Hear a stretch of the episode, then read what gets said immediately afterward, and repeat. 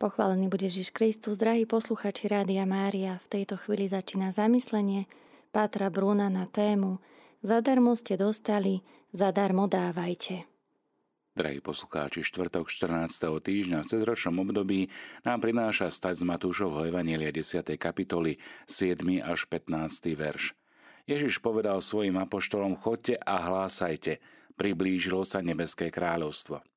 Včera sme počuli evanelium, v ktorom pán Ježiš dáva apoštolom účasť na svojej boskej moci. V dnešnom čítaní dostávajú podiel aj na jeho poslaní. A toto poslanie spočíva vo svedectve o Božom kráľovstve. Božie kráľovstvo sa priblížilo v osobe Ježiša Krista a znovu sa k nám priblížuje v osobe každého svetca. Každý svetec je ovocím odozdanosti a podriadenosti Božiemu slovu. Celý svet očakáva zjavenie sa takýchto ľudí, božích ľudí. Celý svet očakáva zjavenie sa ľudí, ktorí budú v úzkom vzťahu so svojím pánom.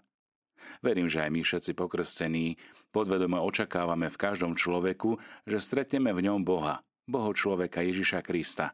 A on tam aj skutočne je prítomný, ale niekedy je prítomný ako bezmocný, ukrižovaný, možno pripútaný na lôžko. Evangeliu počujeme, chorých uzdravujte, mŕtvych krieste a malomocných očistujte. Zlých duchov vyháňajte, zadarmo ste dostali, zadarmo dávajte. Takúto veľkú moc dáva Pán Ježiš svojim apoštolom. Vôbec sa nestotožňuje s tým, čo by sme my radi nazvali zabehnutým poriadkom tohto sveta. Veď ak je raz niekto mŕtvy, je mŕtvy navždy.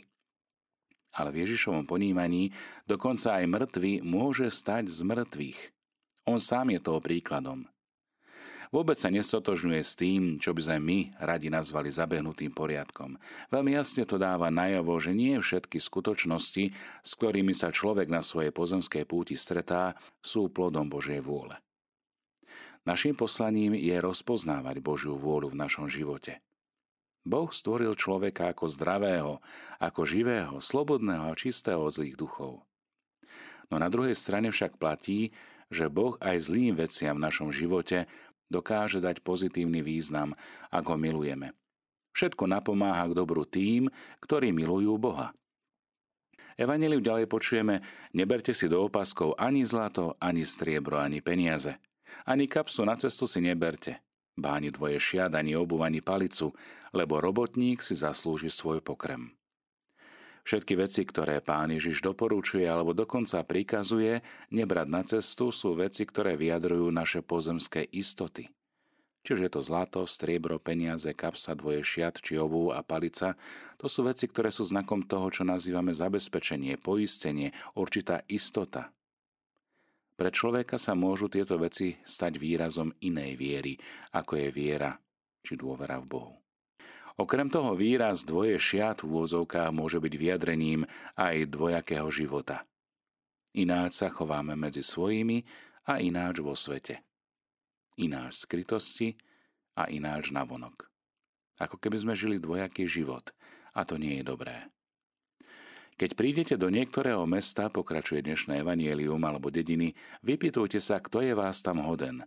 Nie naň zostúpi váš pokoj ale ak toho hoden nebude, nech sa váš pokoj vráti k vám. Tí, ktorí prichádzajú ohlasovať radostnú zväzť, evanílium, majú hľadať hodných ľudí. Nie každý je toho hoden. Možno nás to prekvapí. Aj ľudia neveriaci majú zmysel pre to, čo je správne a veľmi často vedia označiť charakterného človeka. Evangelizácia teda má začať od ľudí, ktorí sú toho hodní, od ľudí, ktorí sú určitou prirodzenou autoritou a o ktorých je rozvinutý a zrelý ľudský charakter. Najprv musíme byť ľuďmi, potom sa môžeme stať dobrými kresťanmi a až potom budete môcť byť dobrými učeníkmi, apoštolmi, reholníkmi, kňazmi, otcami, matkami. Božia milosť teda stavia na prirodzenosti, ako hovorí svätý Tomáš Akvinský. A keby vás niekto neprijal, Čítame v dnešnom evanieliu, báni vaše slova nevypočul, z takého domu alebo aj z takého mesta odíte a straste si prach z nôh. Veru hovorím vám, že krajine Sodomčanov a Gomorčanov bude v deň súdu ľahšie ako takému mestu. Milí priatelia, prečo taký prísny súd? Možno preto, lebo Ježiš je úplne jasne rozpoznateľný, čitateľný ako Božie slovo, ktoré je pravdivé. Ježiš je Božím slovom, stelesneným Božím slovom. Ide úplne proti nám a proti našej skazenej prirodzenosti, no zároveň bojuje úplne za nás a za záchranu človeka. Platí o ňom to, čo vyslovil už dávno svätý Augustín. Božie slovo sa ti bude najprv javiť ako nepriateľ tvojej duše, kým nepochopíš, že je príčinou tvojej záchrany, spásy. Ani Buddha, ani Mohamed nevystihli tak trefne diagnózu človeka, ako ju vystihol Boží syn Ježiš Kristus. A nikto z nich na ňu nedáva také účinné lieky ako on. Nikto z nich nezatína do živého a netriafa do čierneho ako Ježiš. Preto sú aj ľuďmi príjmaní, lebo hovoria v duchu tohto sveta. Ale Ježiš a jeho kríž je znamením, ktorému sa bude vždy odporovať. Nech teda pohľad na kríž, milí priatelia, aj dnešný deň je pohľadom dôvery a nádeje, že Ježiš, hoci vystúpil na toto skrížené drevo ako na trón, je zároveň aj znamením. Až takto veľmi Boh miluje človeka, že neváha vydať do rúk ľudí svojho syna. A tí ho pribili na kríž. V dare Eucharistie sa rozláme. V dare Božieho slova sa rozhlasuje. Nech teda toto slovo, ktoré dnes zaznieva aj týmto éterom a my sme jeho poslucháči, nech nás zapustí hlboké korene. A nech z neho vyrastie strom, ktorý bude prinášať len a len dobré ovocie.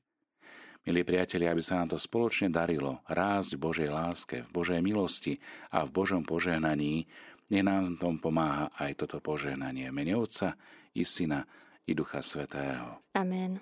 Počúvajte naďalej Rádio Mária, rádio, ktoré chce byť vašim spoločníkom. Chceme sa s vami modliť, vzdelávať a rásť v láske.